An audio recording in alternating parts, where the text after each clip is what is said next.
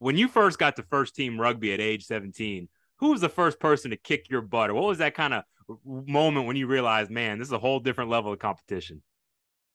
Yeah, um, I think for me, it was when you walk into the change rooms before the game and uh, you see all the players that you've been training with and, and thinking, you know, hell, I've got to actually perform now. And you put it on your kit and your captain pulls you aside and says, hey, you've got a, got a responsibility to everybody else and also yourself, you know, um, it's a big game for us. And yeah, that's when you realize like, for me, I just had to pump my chest out and, and get on with it and take that on the on the chin. But um, when that level of responsibility of, you know, being young but in being in the squad for a reason because you're, you know, I've always said it and everyone always says it. You know, if you're if you're old enough, you're good enough, or you're good enough, you're old enough. And um, and that for me was something where I soon soon realized that I had a lot of responsibility for 22 other guys. You know, so so yeah, big responsibility. And and he definitely did kick my butt during the game as well. You know, um, if I was slacking off, man, he would just that slap on the back. You know, you you don't even have to turn around. You know who it is, and he's like, "Hey, come on, brother. I know you can do better than that." But um, but yeah, I, I really appreciated that. And um, there was another game actually um, when I was, you know, I was was young and we were playing. I'm from a small town called Tiverton, um, um, and we played against Barnstaple, and um, we were playing we were playing a big cup game up there, and um, I was playing against I was playing fullback, and I was playing against a, a winger who was playing for Devon and had played for the Southwest, and um, I, I, was confident. So the ball came to me out of the sky. I stepped him and went round him, and uh, you know that felt pretty awesome. And, and then about five minutes later, the same sort of thing happened. He was rushing up on me, and and the guy who was playing in the center just sort of like said to me, "Go on, do it again." And um, I'd done it, and he picked me up and he dumped me on my shoulder. So yeah. um, that was like a welcome to first team, man. I'll let you do it once, but um, I'm not not going to let you do it twice.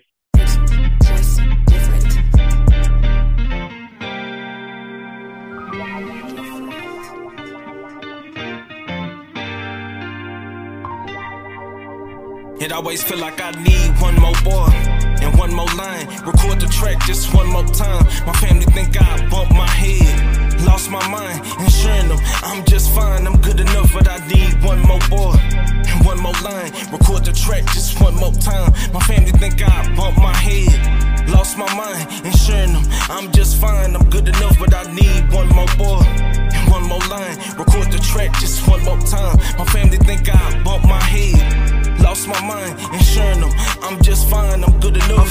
But you be told I need some therapy. Initially, ain't do it voluntarily, but now I got a legacy. All right, welcome to another brand new episode of the Team Player Podcast, episode number 41. We are making Team Player Podcast history, y'all. We are welcoming our first guest who is coming to us live and on location, let alone not just another country, but another continent. he he's originally from the small market town in Devon in the southwest corner of England, but now he calls the beautiful South Island of, of New Zealand his home. Welcome, Steven Cockram, to the show. Welcome, Coach. Uh, thank you, Coach. It's awesome to be here, and uh, you know, I think the one appeal for me being on your show is that it's it's very lighthearted, but also, yes. you know, it's you ask some great great questions. So, yeah, thank you. Thank you so much, Coach. We're glad you're here. And if you're a part of the team player movement, please make sure you've given us a five star review. We've got over 40 on Spotify and close to 30 on Apple Podcasts. It's not bad for a small little show like ours. It's a little one man operation, but we're having a good time. We've got some great guests. So please give us the five star review. And if you want to leave a written review, I, I read those on the show. So we've gotten several of those as well. You can hit the follow button to subscribe and get a new episode in your queue every Sunday at 2 p.m. We would be honored if the Team Player Podcast made it into your rotation. And I'm your host, James Kovaleski. You can follow me on Twitter at Coach underscore Kovo. That's Coach underscore K O V O. Now, this is not our first ever rugby guest. You're our second rugby guest. Way back in episode 16, Pat Abernathy came on. He ended up winning a state championship in the state of Colorado uh, here in the United States. But I know he's such a fan of the game, and I know he he's going to love this episode. He is going to love this episode, Steven. I cannot wait to hear your perspective. But you, let's talk about your early life you're like I said, you were you were born in Tiverton, that's Southwest England. What I'm seeing about 175 miles southwest of London. So maybe mm-hmm. from what I was looking up, four hours give or take by a car. And then uh, what yeah. I love about England, under three hours by high speed rail. And oh my goodness, I love your rail system. That's where you guys got us beat. So you have us beat hands down. I just love that rail system. But let's talk about Tiverton, coach. Just just talk about your memories of growing up in a small market town as you described it. It just it seems like just a, a fairy book location. Yeah, so Tiverton for me was somewhere. Obviously, I grew up feeling very, really, really comfortable, and you know, like everybody else, I went to uh, high school. I made lots of friends, and who ended up being my my friends through rugby as well. And I was lucky enough to go on my rugby journey through through Tiverton Rugby Club, and um, you know, and then further afield with with some of my friends as well, which was great. And um, you know, having your friends you know, play rugby with you that you can share school with, but also rugby stories and, and rugby memories with, right up from the age of 11 and having your dad as a coach as, as well is, is, is pretty awesome. And um, I'm very lucky to have had that kind of grounding um, and upbringing where all my friends were, you know, um, active, they were inclusive, but also, you know, great fun to be around as well and that part of the that part of the country like I, I, we talked about before the show i've been to bath and that's actually where i proposed to my wife. You know we, we went to the yeah, uh, that old location. Yeah the old roman bathhouse there and just yeah. uh, Thermae bath spa is what it was called or where we actually were at but uh beautiful yeah. beautiful beautiful city. So kind of not necessarily close to where you're from but in the same region I, I guess you could say. Yeah for sure. In the southwest yeah for sure. And um and I think um, for us, you know, we have places like Exeter, Bristol, Plymouth, Bath, um, all great cities in their own right. And um, and you know, for for tourists, they're awesome places to go because we have so much history in those. And um, they're definitely places where I played a lot of club rugby around. Um, when you know you're going up through the leagues and you're you're playing teams from Bristol and Bath and in the cup games or league games, you know that uh, the intensity is going to going to bring it to you there as well. You know, the the cut from a different creed and, and around those those sort of places. So yeah, tough guys, tough guys. Yeah, no, and as our longtime listeners know, I, my hobby is collecting jerseys. So we can't see it. We're going to yeah. see it when I release the still photo. But I'm wearing my Bath rugby jersey, which I know you said you're an Exeter Chiefs fan now, but originally you were a Bath rugby fan. So I thought that was pretty cool. Yeah, for for sure. And I always followed Bath, and um, you know, a couple of my favorite players used to be Jeremy Guscott and Phil de Glanville, and um, yeah. you know, for me, those guys were a centre partnership, but uh they just made the game look so easy. And um, and I and I you know Bath for me being a little bit local always had that West Country feel about it, a small sure. ground, you know, with open stands on one side. Yes. So come rain or shine when you're watching them as well, you know, you get the heavens open on you. You've got nowhere to go, but that's the whole whole great thing about watching uh, rugby live and in a really sort of like small and enclosed ground. And I, know sometimes we Americans can be kind of get a bad reputation of being so insular and only focused on ourselves, but I really I love I love England so much and the entire UK really. So I, I do follow the Premiership as best that I can just to kind of keep a little yeah. bit of tabs what's going on. But I've really also I like the BBL, and I don't know if that's something you follow, but it's the British Basketball League. Uh, I went to yeah. a game at the Copper Box in London and really enjoyed it. But anyhow, following that team, I kind of adopted the Plymouth Raiders which are now called, yeah. called Plymouth City Patriots. But that's again kind of in your your area there in Southwest England. But uh, yeah, I, I love yeah. English sports. To me, the fans in England are unparalleled. I love the chants and the camaraderie and showing up at the pub afterwards. Yeah. I mean, can you just describe the? I'll just never forget. One other game I went to, Coach, was I went to uh, Twickenham and I saw the Harlequins host uh, uh, Gloucester. Or I hope I'm pronouncing mm. that correctly, but uh, yeah, Gloucester, Gloucester came into town and we went to the Harlequins game, and I just I just remember that long walk up to the stadium through the city. And it was just such an electric atmosphere. Everybody was having a good time. You know, we're all having a couple drinks for the game. And I just thought it was such great sporting culture. So for our American listeners, can you just describe what English sporting culture is like? Yeah, I, I think the first thing to mention is that um, in rugby games in particular, you know, all the fans sit together, whether you support Gloucester or Harlequins in your case they sit together, they have a joke, they have a beer together yeah. during the game and afterwards as well. Um, is a little bit more, football's a little bit more divided, but sure. one of the main things I think creates that atmosphere in English English sports stadia and, and sports games is that the fans are so close to the pitch. You know, there's not a lot of not a lot of space between the pitch and the, and the crowds, and um, you really feel that kind of really intense atmosphere. And, and one of the, the teams that I follow um, in football is Everton, and um, yeah. their pitch, their their stadium is one of the oldest in the Premier League now, and um, I think it's about forty thousand, and you can literally feel the stadium shaking and and and and rocking when when the place is buzzing, and it's absolutely deafening in there, and um, and I think you know, you guys have massive crowds for. I'm I'm always amazed by the amount of fans that go and see college football games, not just the NFL, sure, but sure. college football games, and I am astounded by it. And um, but you you guys are a little bit more re- removed, but still create a great atmosphere. And for us, it's about that hostility sometimes and that encompassing environment that creates a little bit of intimidation for opponents as well sure. when you're there. So, um, but but but English fans love their sport, love Absolutely. their sport, and very social events. So. Yeah, speaking of football, or what in America we call soccer, I, I did go to Queen Park, uh, Queens Park Rangers game is what I went to, and yeah, the, London, visiting yeah. team was from the north. They were Huddersfield Town, and yeah. uh, I'll never forget. I love the chants that y'all do. I could just hear them screaming the whole time. You're a bunch of soft southern bastards. That's what they were just yeah. screaming the whole time, sure. and I just, for I just sure. loved yeah, it. Some of, some of the chants are off the scale, man, and they're probably not for radio or podcast or you know. Um, I can put the I put, I'm gonna put the e on this one since I said the bastard there, but it's okay. We we, we yeah. don't go too crazy, but that's a that's a little one. yeah, man, for sure, for sure, and um, you know, some of the chants that I definitely can't say on, on the show sure, um, sure. are so are so funny. You literally sit back and you listen to the chants and you're killing yourself laughing, man. Like I and Steve, I, have got one more atmosphere. for you. I've got one more for. You. I don't know if you saw the NFL. You know, came to London, uh, Wembley. Yeah, yeah, another yeah, game. now, yeah. Yeah, and it was the Packers playing the New York yeah. Giants, and I saw a bunch of Giants fans. Their chant was basically, "Take that cheese and shove it up your." that was the chant they were, they were doing all the cheese cheeseheads Packers fans. So, oh man. It, man. Such good times. But anyhow, so you, you, you grew up in Tiverton. You went through the whole system. Your dad was your coach. But then for college, you uh, stayed in Tiverton. You went to East Devon College.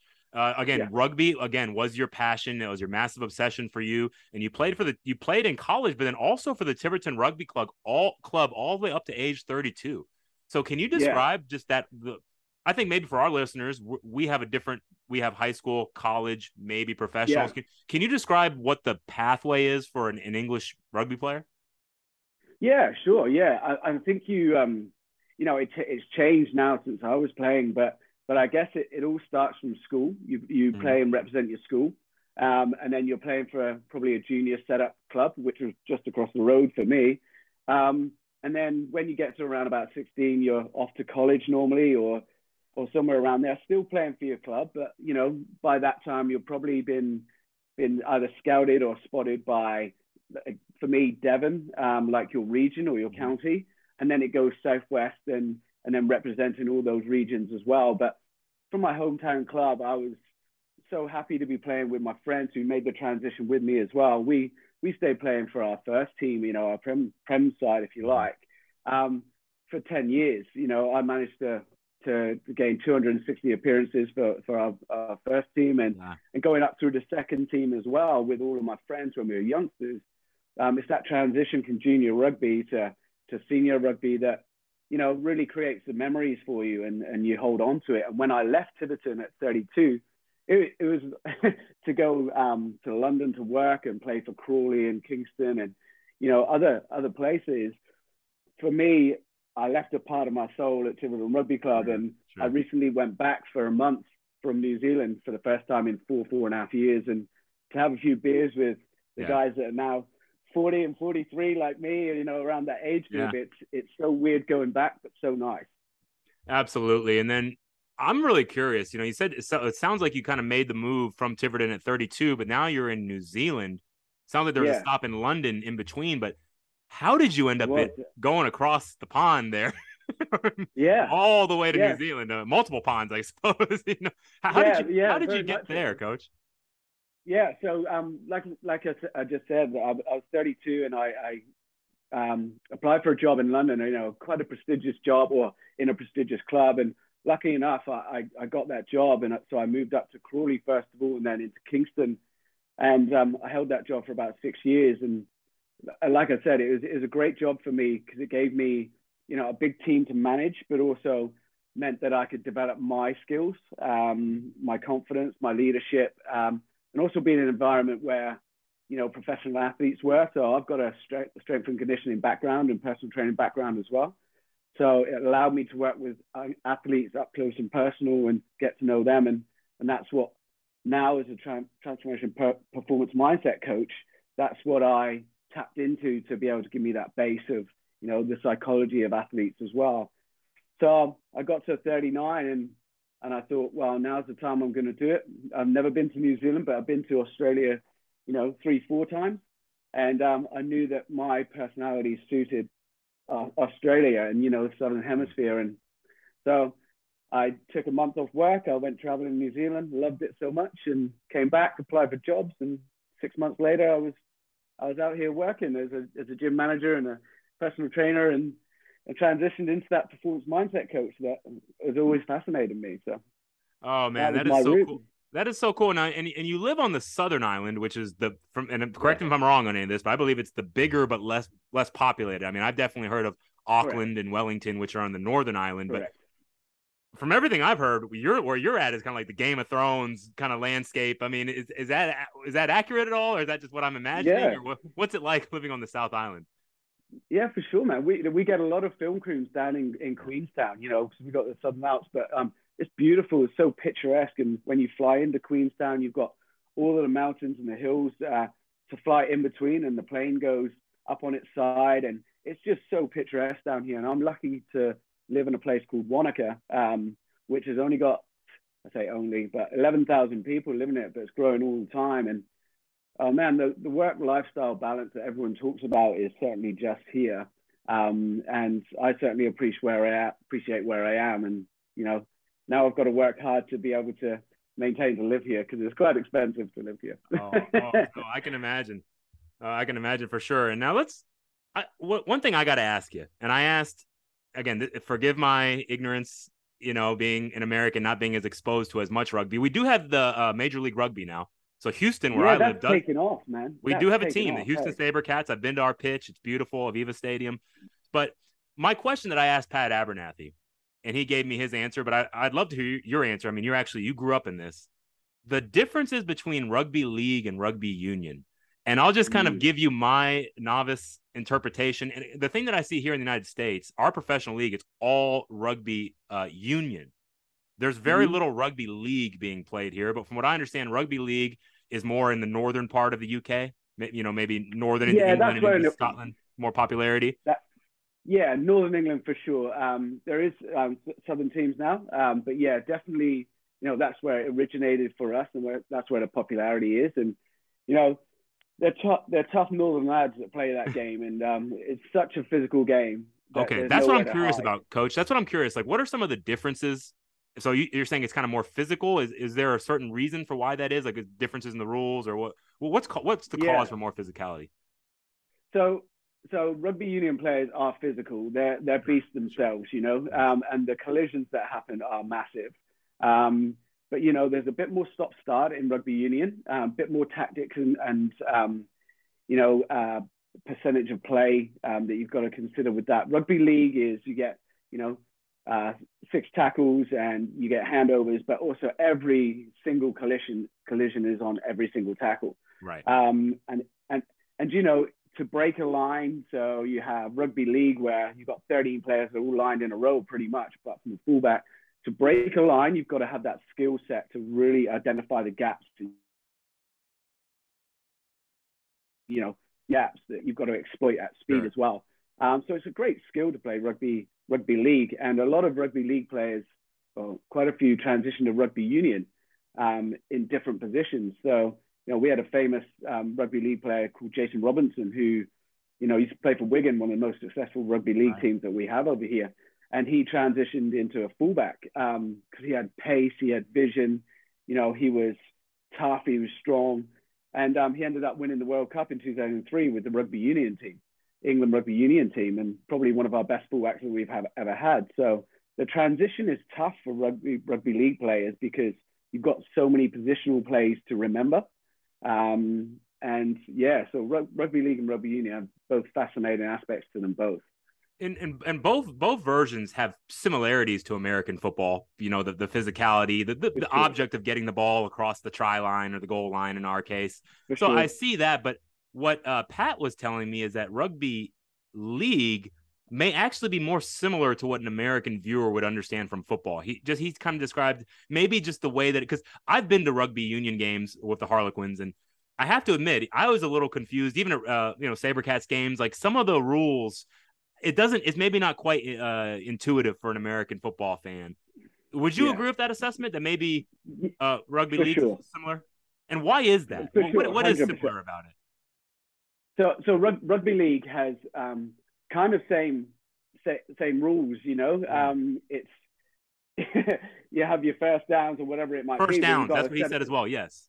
Interesting. Yeah, so you got your you got your six tackles as a rugby league player. So exactly the same. You got six tackles to make something happen. I see. And get as far up the pitch and try and score as possible. A rugby union, you've got a lot more tactical kicking. Yes, um, you've got a lot of offsides, a lot more scrums that are contestable. Um, so you see in American football when when you have the snap, you know they're contestable through the players, but the ball's already in the in the quarterback's hands. Whereas in scrums, they're very competitive, and there's so many rules and offside rules and rules around that scrummage area. Um, that's you know that's what makes it a bit different. It's a bit more technical, um, a little bit more passage of play kind of um, format to it, and like like I said, a lot of tactics, a lot of lot of kicking, and um, yeah, for an American football fan, they would feel it very stop start and no flow to a game, whereas rugby league has that flow like an American football game. Interesting, and I, I've always wondered why we haven't chosen to choose rugby league as our version in America, just because I think maybe it would attract more fans potentially. But then yeah. I also understand that rugby union is more prevalent across the world. So it only makes sense if we want to really compete at the World Cup level, we need to learn union, I yeah. would imagine.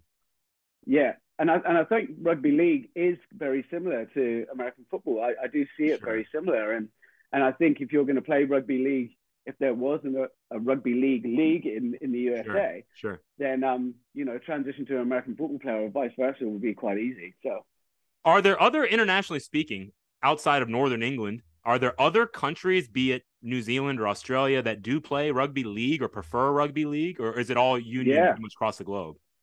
No, rugby league is massive in New Zealand and um, the NRL in Australia. You know, we have one rugby league team, New Zealand Warriors, that play in the NRL, which is um, the Australian, basically um, rugby league, um, National yeah. Rugby League. Um, so the Warriors play all the Australian teams and everything. So it is massive here, and I'd probably even say on a par with rugby union as popularity. Um, so rugby league, rugby union. Obviously, we have the All Blacks, um, but you know the, the Kiwis at rugby league are pretty awesome as well, and uh, you know so they're fighting for that title, I think. So. Well, coach, thank you for humoring me with all my questions. I just find it fascinating that you have two offshoots of the same game. I just find that so fascinating. Yeah. I, I appreciate you taking the time to explain to me. But let's talk about what you're doing now. You said you have, you know, you have the coaching background of rugby and also strength conditioning background, yeah. But now you've moved into performance mindset coach. And so you're yeah. the first of my guests. My guests have all been more of the traditional coaching a team. So you're the first sure. one that I've had that, you know, you have that experience, but now you're also doing performance mindset coaching. So for all my listeners yeah. who are a mixture of coaches and parents and fans, can you mm. explain what it is that you do? And that that way that way they can understand maybe if this can complement what they're doing in their program or be something that could assist their kids in their development. For sure. And you know, I work with so I work with three or four different kind of um, what should I say divisions of, of performance mindset. And and to give an overview, performance mindset for me is is is trying to get to the best performances that you can pr- produce consistently, and that might be you know you might be a junior athlete that has you know a, an open pathway in front of them and have been identified as someone that has the potential to go you know really really far in the sport. And um, you know junior athletes because they are junior they haven't de- developed the mindset of having that growth mindset and, and getting out of their comfort zones and, and trying to leave that fixed mindset as to where it is. Now, fixed mindset is massive, you know, in juniors, athletes, coaches, parents. Um, for one thing, and and the, the best thing about fixed mindset is that it keeps you true to your core values. Now, you never want to lose that, and, and ideally you can grow those, but you never want to use lose those foundations of that fixed mindset around your core values because it makes you who you are. And I deal with personalities in sports, whether they're amateur or professional athletes. I see them as a personality and an individual personality. So I want to know what makes them tick. So I work on journeys four, six, 12 months with clients. And I take the holistic approach to say, hey, what's your emotional tie to this sport? Why is it that you play it? What got you started? But also, what is it you want to get out of it? What is your motivational why? Um, and then you build how are you going to get to where you want to go? What are your goals? What are your dreams? is it realistic? But and if it, and if it is, how can we map out a plan for you to then be have the confidence to achieve those goals? Um, and that's what I find fascinating. That every client of mine is different, and and I work with parents as well because parents they don't want to be that overbearing parent who's trying to live their sport through their kid. So they come to me and asking, "Hey, I don't want to be like this, but I really want to support my child in the best way I can." You know, how do I do that? And a lot of it is around communication. Um, a lot of it is around, you know, understanding where the kid's mindset is and and why they play the sport. Um, but also, a great supportive parent might be, as we know, kids play six, seven sports at school these days. So mm-hmm. a, a, great supportive parent might be just having clean clothes and a sandwich before they go to their next practice, but also discussing how they felt playing the game over dinner in a really open way and, and using right. terminology that allows a kid to express themselves rather than yes, no answers and I must answer it like this or I must behave like this. Um, and, and with the coaches, the same. How do I communicate with junior athletes? How do I communicate with you know, really great athletes that are in a team and are performing, how do I get more out of them? How, how do I get the best out of them? So my job is fascinating on those scales. And, and I use a lot of sports psychology tools, but, you know, I'm not a sports psychologist. I'm qualified in or certified in sports psychology and neuro-linguistic programming, which helps me to communicate with people in different ways. But for me, it's about the performance and, and giving their best performance in their sport, their life, and relationships or careers, whatever it might be. That's that's so great that I, and I'm so happy that you brought that up with the parents aspect because I was going to ask like obviously you're working with, with athletes but I, I was mm about to ask you do you work with parents and the reason I ask is I always ask on this show I've I do this show because I love coaches I think they make yeah. a difference in kids' lives. I know you've experienced it coming through T- Tiverton and playing for your dad. I know that had to be so awesome for you those formative years. But I don't know what it's like in other countries, but in the US, I see a lot of really bad sporting behavior from parents. Mm-hmm. And whether it's directed at their children, opponent children, coaches, officials, there have been some officials that have been physically assaulted in some news stories here recently. Yeah. Youth yeah, sports. Sure. I almost feel like people struggling through that. Now, I'm not saying this to be coy or funny or anything, but I think that there is some unresolved emotional baggage just leading to that behavior. And so it's almost to the point where I do believe maybe some parents that are struggling with how to best be a supportive parent may need some kind of uh, someone to talk to. And so I'm really yeah. glad that you offer that service. So my question to you is though, you know, what what what advice would you give to a parent if, if there is someone listening to the show and they, they understand, like you're saying, like, man, I'm just getting so angry at these games. Like, how can I get just can you give some advice or obviously maybe, you know, um, joining you as, as a client could be a, a big first step. But what overall advice would you give to a parent to, to understand how to best be a sports parent and, and give their kids a rewarding athletic experience? Yeah. So I would say, first of all, um, you know, listen, listen to your kid. Like when they're, when they come home from a game on a Saturday and Sunday and they've either had a great game or a bad game by their standards, like they're judging themselves already, you know, and, and the coaches put it up like, said, hey, like, it's okay. You've done really well. You played to your best performance. You know, listen and understand why the kid has enjoyed that game. You know, it's not all about scoring goals or being the MVP of that game or whatever it might be. It's about why the kid plays that game and what keeps him going back and also what he loves about the training and the games. Mm-hmm. But when they have a bad performance, like really rephrase sometimes your communication to them. So instead of saying, "Hey, you were awesome at this today," I, I would say, "Oh man, like the way you did this today," and be specific with what you're pointing out, so they know that you actually watched that game and they saw you saw them doing something one particular thing great. So they're saying, "Hey, you had a great game, man. I love the way you chased down that, that opponent today." You know, you're getting really good at that. You're progressing with this. You know, um, yeah. and use really progressive terminology but also watch your body language. When you're when you're a parent or a coach, kids pick up on body language so much, man. So you can say, "Hey, you had a great game," but then just turn away and not say anything right. else. Right. And the kid will be like, "Ah, oh, yeah, what did I do well? Like, where was I good? Or, you know, why did you say that?" And um, and I think for parents that's key as well. To over breakfast or dinner, just be really open and ask them questions and just listen, man. Just listen. Coach, I love that, and I imagine you have you have you know clients all over Wanaka, but I'm sure with the advance and we do everything virtually now. I mean, I'm talking to you here from Houston, Texas, and you're in New Zealand. Yeah, man. Imagine you have American clients or American clients that are interested can can work with you, or, or do you do you solely do uh, local clients? No, definitely they can, and um, that's the the best thing about Zoom for me is people in other jobs find Zoom very removed and in, impersonal, whereas I see clients obviously in my office and, and over Zoom, and this to me is a screen between me and you. So I don't think you can get any more personal than that, um, unless you're one on one with me in my office or wherever it might be. So, you know, this will be confidential. It will be about you. And and one thing I try to bring to every session is that I'm present and I make it all about you. You know, I might give examples of my experiences to tell you, hey, this is how I did it. Maybe we should approach it differently. But also, for me, it's about getting the end result. So parents that maybe, you know, are thinking of working with a coach or don't know who to go to to kind of get a bit of guidance to support their kids a little bit better is just to be there and be with somebody who's going to ask questions about you and what it is you feel are the barriers to communicate properly with your kids or you know going to a game and feeling really uptight and really angry and you want to shout. Mm-hmm. but actually what is it that makes you feel like that and how can you express yourself differently?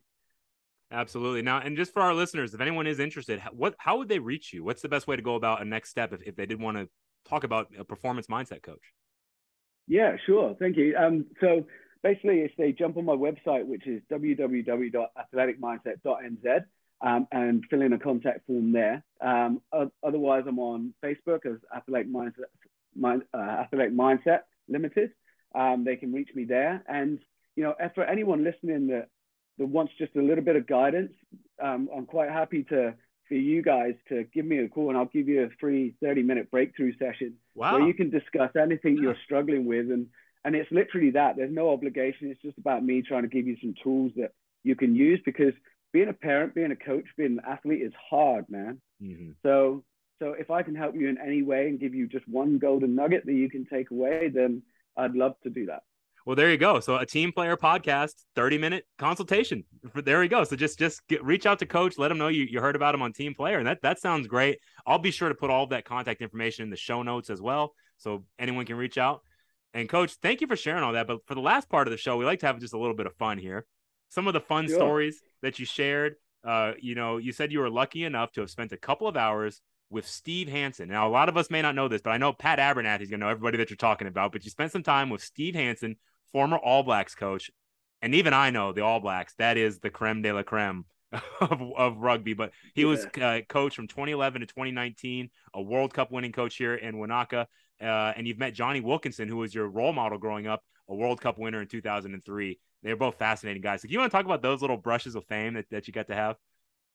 Yeah, I, and I I hate name dropping, but those are the two that are like my, you know, as a coach, you look up to people like Steve Hansen, and and and I'm lucky enough to have caught up with him with another coach that I work with. Um, I coach the Upper Clutha Colts under 21s, um, and me and Mark, the other coach, um, or the head coach, we we were lucky enough to spend an hour and a half with Steve Hansen, just picking his brains, and it was the most informal conversation, but so many golden nuggets and you know, for me, I took oh, pages and pages away, but there was two or three things that I could implement straight away. And and I think one of the biggest things I took away, um, um, and there's a great book called Legacy, um, which is about the All Blacks philosophy and psychology, is that um, better men make better All Blacks. And um, for me, if I went back to my under 21s and said, hey, better people yeah. make better under 21s or colts, you know, um, for, for the other people around us. That's one thing I took away from him. But Steve Hansen, I'm not going to give away all his secrets, but sure. you know his clarity that he uses and his input that he has had with the All Blacks team. He would then just trust the captains and all of the leadership group to take it on from the Thursday, Friday, and say nothing probably until the Saturday, which was a five minute talk. So it was all about the squad, all right. about the people, um, and you know expecting them to be in that collective together and putting on the All Black shirt with an honor and leaving it in a better place for the next person who's going to take the number 10 shirt, 11 shirt, whatever it's going to be. Leave it in a better place. And those are the things I took from him. and jonny Wilkinson, for me, the athlete was primed mentally and physically to the best of his ability. Uh, so tough on the pitch, so mentally tough in tough situations that he just fascinated me. And the fact that he was the same age as me and I watched yeah. him through the career and I wanted to be like him. Um, never quite made it to his standard, but um, but um, I, I managed to catch up with him at a at a um, you know fundraising for for a guy who was made unfortunately uh, paraplegic through an injury in rugby. Um, and I only caught up with him for about five ten minutes, but it was just so inspirational to right. to listen to how he dealt with those tough moments. Um, and if he and if he you know right now he's got a podcast um, out where he talks about his mental challenges and, and it's fascinating to actually peel back the covers and realize he wasn't that mentally his mental health wasn't that good while he was at the top of his game Sure. Um, so that was fascinating for me. Sorry, I, I, I went on a little bit. There. No, that's excellent. No, I just I love it, and I mean it's been such a blessing to hear someone that's you're our first non-American voice. We, had one Canadian. we had one Canadian, and we're pretty we're pretty similar. So it's really yeah, cool I to still, hear. I still don't have a Kiwi accent either, so you know you can tell I'm from the UK. I was gonna say you. I was gonna ask you about that if you kind of have a, a weird hodgepodge mix of Kiwi and and uh, in English, but you, you definitely still sound like English. yeah, thank you. Yeah, a, a, lot of people back home. I, I, recently went back home. and They're like, "Oh, you've got a bit of a twang," and I'm like, "I don't hear it." Um, right. but, Do you hey. consider yourself a Kiwi, or are you, are you still? Cause, oh, that, that's a good question. But no, I consider myself English. Sure. Um, but I am actually a resident of New Zealand. You know, um, so me, it's uh, I'm very blessed to be here, and I love the country, of New Zealand. So and your favorite sports teams. We always like to ask these questions. We've already said your favorite your favorite rugby team uh, is a rugby side is Exeter Chiefs. That's about a half hour south of where you're from in Tiverton. And then you mentioned yeah, excellent, Exeter Chiefs in Bath. Yeah. Yep, Bath, and then Everton, which is in kind of the Liverpool area there. Uh, yeah. maybe four and a half hours or so north of, north of where you're from. So I know Everton yep. is kind of fighting relegation, right? You're kind of near the bottom of the table. they were last season. and I was like very, very nervous. Like yeah. I followed them for oh my god, 25 years plus, and uh, that was the closest that I've been to relegation with Everton. But they're doing all right this term, so they're doing all right this season at the moment. So. I love, I love the your your football system, the pyramid yeah. essentially. I love the yeah. promotion and relegation. I w- we have a franchise model here in the U.S. where basically yeah, these 30, 32 right. teams are set for life and they're not going anywhere. And I think that's for money purposes, but we can, that's a whole different topic, right? But I love the performance based relegation and promotion. And yeah. when I was there, I got to I went to several different levels. Um, mm. I didn't get to go to a Premier League game. We were gonna go. We were gonna go to a Crystal Palace game, but the the, the game got delayed because it was like on New Year's Eve, so it, it delayed. We had to fly home. I went to a Leyton Orient game, which I think was like on maybe the second or third tier, and then I mm-hmm. went to mm-hmm. a Bath football club, which was way down yeah. on like the regional tier. Yeah, non-league. Yeah, yeah, that was as an old stadium, and just you know, a lot of the players are probably regular guys, you know, regular yeah, guys, sure, you know, playing sure. football. But I just love seeing that. Hypothetically, if Bath wanted to infuse a lot of money, they could move their way up that ladder and someday make it to the Premier League, which I think is really cool. But uh, just just yeah. love to hear that. We're about to play our game of start bench cut, and so what I'm going to do okay. is I'm going to give you the same three legendary All Blacks that I gave Pat Abernathy. You're going to have to start yeah. one, bench one, and cut one. So I'm oh, asking you to kind of rank man, them. Tough. But I'm gonna let you. I'm gonna let you get ready for a second. I'm gonna. Our, our sponsor that always brings us this segment is the MVP Marketing Group, a turnkey marketing solution for schools. Go to their website. You'll see a testimonial from longtime Hall of Fame coach uh, Joey Florence up there in Denton. Uh, other clients are Celina, Crowley, Mesquite. Basically, what Mike Voglar does is he's going to help connect you with corporate sponsors. So if you're looking to make money for your program by having corporate sponsorships, Mike Voglar is your guy again, tell him te- tell him you heard about him on the Team Player podcast. He'll give you a Team Player podcast discount. But we thank Mike for always sponsoring this segment of our show. All right, Coach, here we go. These are the three legendary guys that I found on my studies. But you, if you feel like there should be someone else in this list, you can sub them. But the question that I asked Pat Abernathy, episode 16, was start bench cut, Dan Carter, Richie McCaw, Jonah Lomu. Oh man. Who would you start? Who would you bench? Who would you cut? Dan wow. Carter, Richie McCaw, Jonah Lomu. Start bench cut. All right.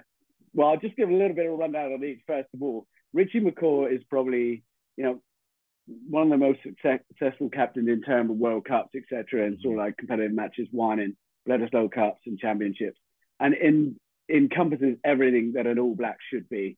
You know, um, Jonah Lomu, he man, he transitioned the game for being such a massive fella with such speed.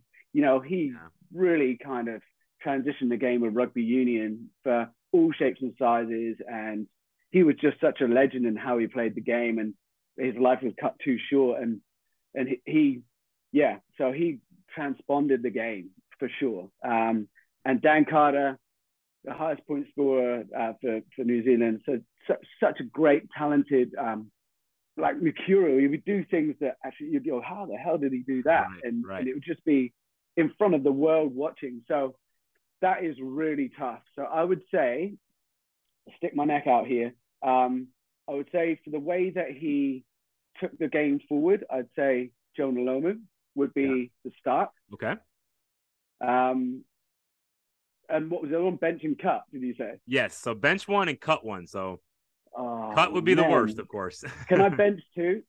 oh, um, come on, coach. You can do it. all right, cool. Um, I love, uh, man, I love Dan Carter. I love Dan Carter, but I would bench Richie McCaw and cut Dan Carter. That's going to be really controversial with a lot of people when your friends um, back home in the pub listen to this, they're gonna give you some. yeah, I know, man, and I know. And Dan Carter is like was another one of my idols, but sure. on the grand scheme of things, that's how I feel. I love it. And last thing I want to ask you, I don't know if you've heard of Mount Rushmore here in the United States, but it's a, a famous yes. monument to four of our famous presidents. And so I'm asking you for your Mount Rushmore, which would be your top four all time best rugby players. Now, if I you can do it either way, if you want to just do top four in the world, or if you want to do top four English, whichever you prefer, or both if you want to. But I want you to honor, please, if you could, who do you and it's not maybe the best. Who who are your favorites? Who who's your yeah. who is Steven Cockram's favorite top four all time rugby players? Okay, I'm gonna do English because world okay. is so hard. Sure, that um, works. So I'm I'm gonna go. I've already said about um, Jonny Wilkinson. He for me was the epitome of what uh, fly half or standoff, whatever you want to call them, should be in the modern game. Um, and just so consistent, so consistent. Um, there's a guy called Jeremy Guscott who had the flair and all the side steps and the skills and was just effortless in how he played. Um, Lawrence Dallaglio for me was the grunt and the brawn and you know the, the blood, sweat and tears and mm-hmm. regularly covered in blood on his shirt. Yeah, yeah. Um, and also, and these are all from my era growing up, but you know, there's a guy called Martin Johnson who was our most famous captain and and ah oh, six foot seven, just an absolute yeah. powerhouse and did all the dirty work and the groundwork that and the dog work that no one else wanted to do. And um, you know, such a heart on the sleeve sort of guy that that's what encompasses the English Rose. So those four would be my four that I enjoyed watching and, and sort of getting behind the most. Coach, we enjoyed this so much. If, if, you enjoyed this episode as much as I did, please take a moment, give us that five star rating, leave a review if you'd like. This drives us up the charts so more people can hear great stories like this. Hit the follow button to subscribe and hear new episodes as they come out each week. And follow me on Twitter at coach underscore Kovo. That's coach underscore K O V O. Hit us up at teamplayerpodcast at gmail.com we lift up our own inside of Team Player Nation. So serious, uh, we take uh, recommendations. That's how we get a lot of our guests. Someone says, "Co Kovo, you got to get this guy on the show," and that's how we do it. We just bring up our own here uh, in Team Player in the Team Player Nation. As always, cover art and music for the Team Player podcast is provided by two of my former players. The cover art is by Kaiser St. Cyr, and our intro and exit music is the song "One More Good Enough" from Avrion's self-titled debut album. You can find his music on all platforms by searching for Avrion. That's A V R I O N. Coach Steven Cockram, thank you so much for coming on the show. James, thanks so much, man. I really enjoyed it. Thank you so much. Thank you so much to all the team players out there for your support, and we'll catch y'all down the road.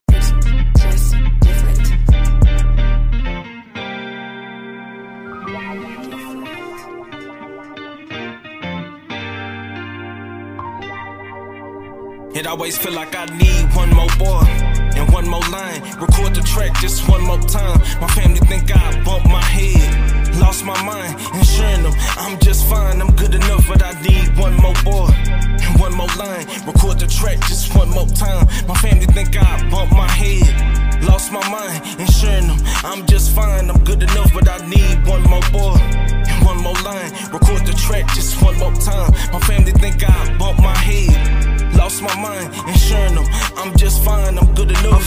But you be told I need some therapy. Initially, ain't do it voluntarily, but now I got a legacy.